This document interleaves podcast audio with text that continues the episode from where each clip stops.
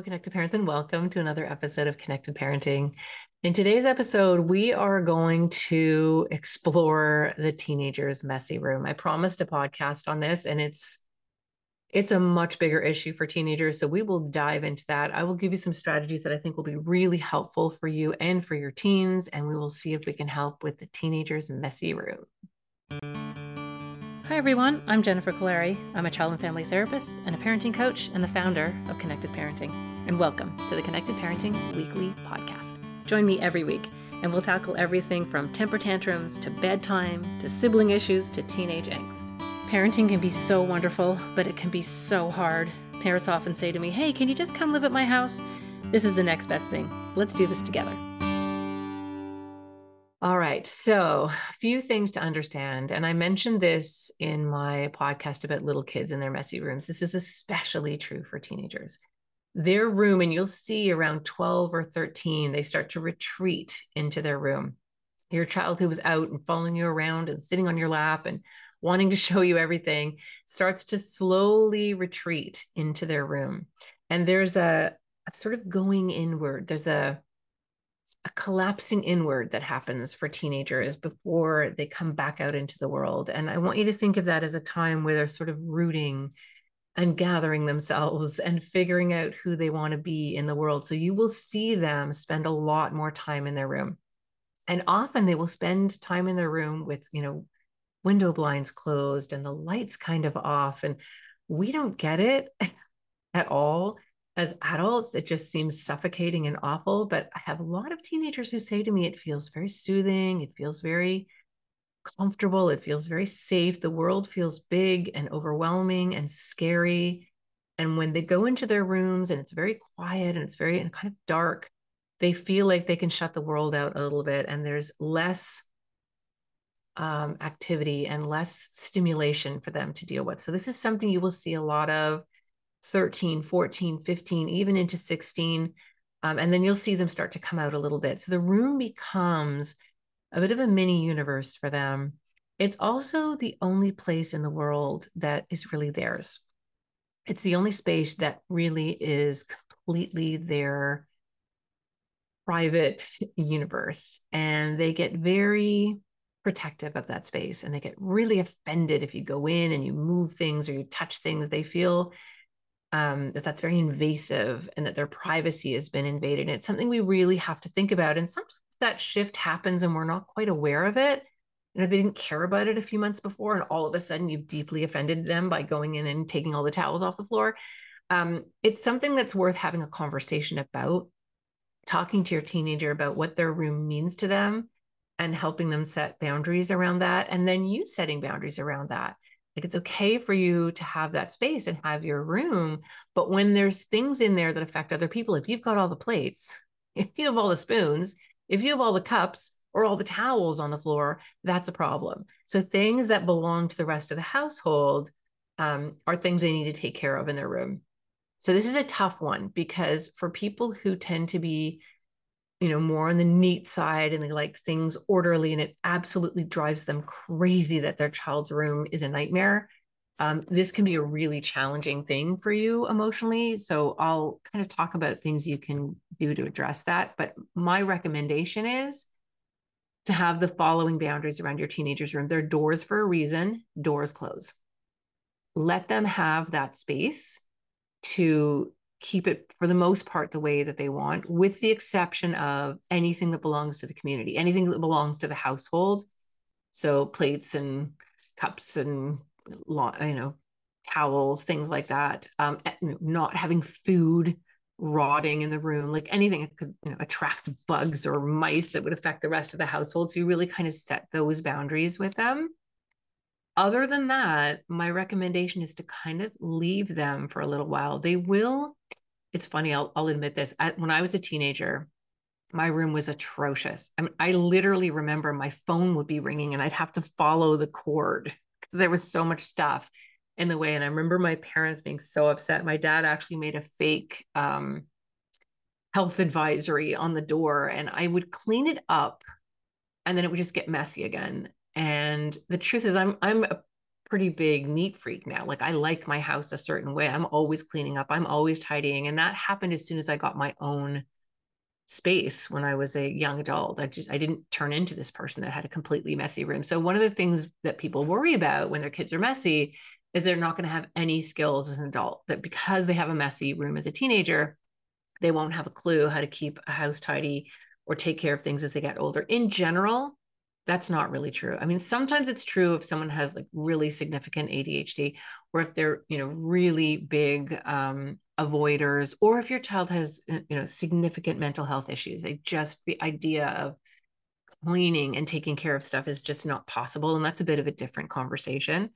Um, but I want to kind of help you feel a little bit better. There, there isn't a huge correlation between a messy room as a teenager and, and having a disaster as a household in terms of cleanliness when you're older. Having said that, though, there really are patterns that are really good for young people to exercise that will help make that transition easier and will certainly help if they're, you know, a roommate in college that can cause, you know, huge problems if your child is an absolute disaster when it comes to keeping things clean. But so that's that's kind of the sort of bigger picture to keep in mind. What does the room represent for your teen and to have that conversation with your teen and then to set boundaries around I will respect your space, but here are the things that belong to the rest of the household that affect the rest of us that absolutely needed to be abided by or there are, you know, consequences which we can talk about in a second. All right, the other thing is and try to have this conversation not in one big sit down. If your kid's interested, you can. If they're not, just try to sort of drop these little things. But there's a few things that are really important to know. There's two types of mess. There's mess in motion. So this is they're working on a project and there's, you know, I don't know, markers and papers and things all over the room. That's mess in motion. They're um I don't know, painting a bookshelf or they're attacking a big project in their room and there's kind of stuff all over the place. That is mess in motion.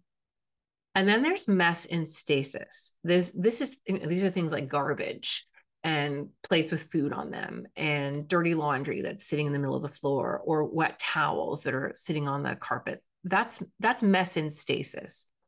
Now this may be hard for your teenager to understand, but the subconscious mind pays attention to mess in stasis. It doesn't mind mess in motion because it energetically knows that that's something that's in process but stepping over dirty laundry and you know having to move things off your desk that are you know i don't know garbage or papers your teenager will tell you i don't care.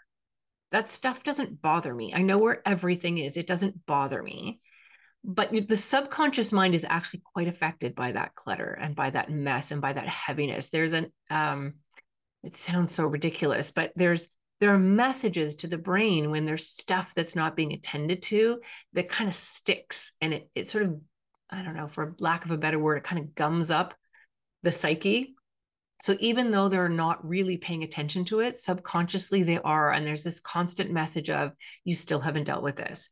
That's still in the way. And now this is in the way. And it's this kind of heavy um process that kind of builds on itself. And teenagers won't realize this until their room is clean. And then they walk in and they're like, oh, oh, oh my God, this feels so different. So have that conversation. So if there's a purpose and it's mess in motion, they're working on something, they're in the middle of something, they're they're going to do something in a couple of days, then mess in motion is actually okay. Mess in stasis is actually going to be a problem for them. And it will add to some of the worries and the stress that they already carry around as a teenager. So, similar to the podcast where I talked about little kids in messy rooms, there's a few things that can really help. Having a couple of trays, go to the dollar store or dig through your house and have trays, cups, plates, um, anything that goes back down into the kitchen, you know, staplers or tape or things that they're borrowing that need to go back into your office, put them on trays. Have your teenager just stuff them on a tray. That will turn mess in stasis into mess in motion because that tray at some point is going to be taken downstairs, which we can talk about in a second. So, having trays, hugely helpful. For teenagers, having big laundry baskets, like a couple of them. I know they're not so beautiful, they're, they're kind of unsightly, but they're better than a giant pile of clothes in the middle of the floor. So clothes that get thrown back into the dirty laundry, those baskets can be quite big and that can be helpful. Having a laundry basket on the floor, this is a, this is a step system where let's say your teenager tries something on and they don't like it, but they're not going to hang it back up because they got to try on 15 more things before they get ready to go. Those things can go back in the try on basket. And then later, all they have to do is fold that and put that away. But you're still keeping it off the floor. You're still keeping that openness, which will be better for the brain. So, really having a good use of, of baskets can help a lot.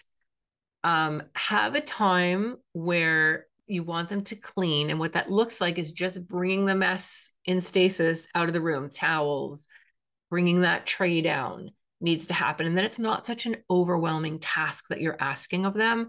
It's much simpler. It's a couple of steps instead of a bunch of steps. Um, and then if they'll let you, when that's done, and don't be all corny about it, just be like, take a second and think about how good it feels to have accomplished that task. Just tune in with your body about that. And don't say anything else about it. Just walk away. Just drop that little piece of information. Um, give your teenager a timeline. Don't say to them, go clean your room right now. It won't happen. Say to them in the next four hours or by Sunday afternoon or you know, in a couple of days, this needs to be done. You've got to widen that window. They will probably do it at the very end of that window, but make sure you're giving them a timeline to follow up on. Um, what you can do is, is if I promised that I would talk about this. If you're someone where you really cannot stand this, like it just emotionally makes you absolutely crazy, then at least have a bigger window when the room needs to be clean and then there's a consequence if the room is not clean. So again you know your phone their, their phone or uh, driving them places are privileges. And keeping a sort of minimum tidy room if that's something you're asking then that doesn't happen until they complete their task. So i will not be driving you to x until you've you know done the minimum tasks in your room. Or i'm holding onto your phone until that task gets done and then you give them the phone back. And if it takes them a day or half a day or whatever try not to fight about it. Try not to be angry. This is a pre-contract that you've set up. And then just hand the phone back to them when it's done. Don't do aren't you glad you did that? And next time you'll have your phone. Don't do any of that. Just awesome. Done. Fantastic. Here's your phone. Keep it as neutral as you possibly can um, and these things should actually help. It it is an ongoing thing, the teenage room, and it really is um, in many ways representative of how they're feeling and some of the darker, heavier things that teenagers tend to deal with. So try to keep that in mind. Um, try to tune into your inner teenager and remember what it was like to have your room and how you uh, like to keep your, your, room. If you were a neat freak, that's not going to help you. But if you're messy like I was, it will. Um, I hope this is helpful um, please go to connectedparenting.com. I, I, you know, there's all kinds of information there on how we can help you on, our, on your parenting journey. We have a whole team of connected parenting therapists and practitioners that practice all over the world and also in person. My books are on there. Um, there's all kinds of courses that are on there. Um, if you're interested in becoming a connected parenting practitioner, there's uh, information on my website about um, how to become a connected parenting practitioner there's so much to learn on this connected parenting journey, and we are committed to making this as easy for you as possible. So we will see you next time on the next episode of Connected Parenting.